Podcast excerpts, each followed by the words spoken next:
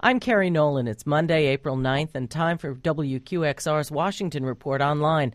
Joining us now, as he does every Monday, is David Sanger, Chief Washington Correspondent for the New York Times. Good morning, David. Morning, Kerry. David, later this week, Iran and the United States and its allies go into negotiations over the Iranian nuclear program for the first time in two and a half years.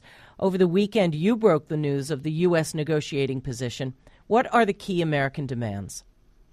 Well, Kerry, this one's going to be tough. The key American demand is that Iran uh, immediately cease producing the nuclear fuel that the U.S. has been most worried about. It's enriched to 20%, which means it's it's a good way toward, but not quite at, the level of, of bomb grade fuel. Uh, but they're also going to demand that Iran close and ultimately dismantle uh, a deep underground nuclear facility where they're making this fuel.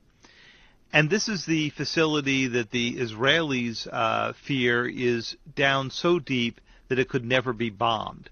Uh, so, in other words, the U.S. and its allies are asking Iran to seal up the one facility that is most invulnerable to military attack.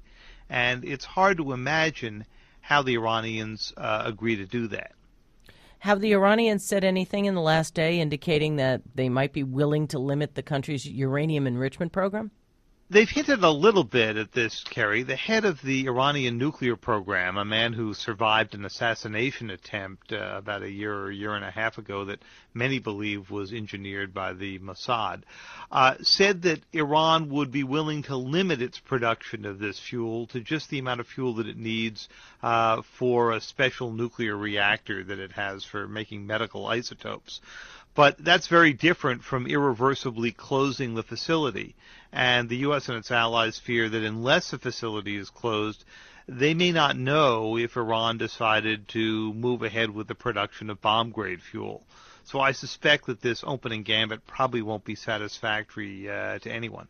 The Israelis seem nervous that these negotiations will drag on and think President Obama just wants to stretch out the talks beyond the presidential election. Are they right?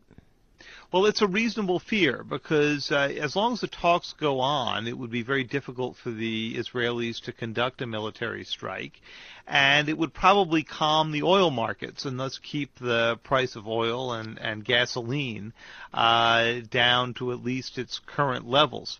If, on the other hand, the talks break down, then it's easy to imagine that the oil markets could go pretty wild. The price of gasoline would go up very sharply before the election and there would be the possibility of a real confrontation in the middle of the presidential contest. It's reasonable to think that President Obama doesn't want any of those events uh, to unfold uh, in this year. Well, here at home, Mitt Romney finally appears to have put away his opponents, and the job creation numbers that came out on Friday were disappointing. Is Romney getting back to making his economic case against President Obama? Well, he certainly wants to because he clearly believes that that's where the president is most vulnerable, and the polls would certainly support that. Uh, the question is whether or not the conservative movement in his own party lets him go there. Uh, you still have Rick Santorum and Newt Gingrich in the race, and both of them have vowed to keep Mitt Romney from doing what candidates usually have to do uh, before the general election, which is move back to the middle. They want to make sure that he uh, represents conservative values. And so, as long as they stay in the race, I suspect that there's going to be considerable pressure on him uh, to be continuing on themes that uh, play to the conservatives, which include many of the social issues, rather than do what Romney feels he wants to do, which is go back to hammering the president on the economy. Thanks a lot, David. Thank you, Kerry. New York Times Chief Washington Correspondent David Sanger. I'm Kerry Nolan, and that's the Washington Report on Classical 105.9 FM, WQXR.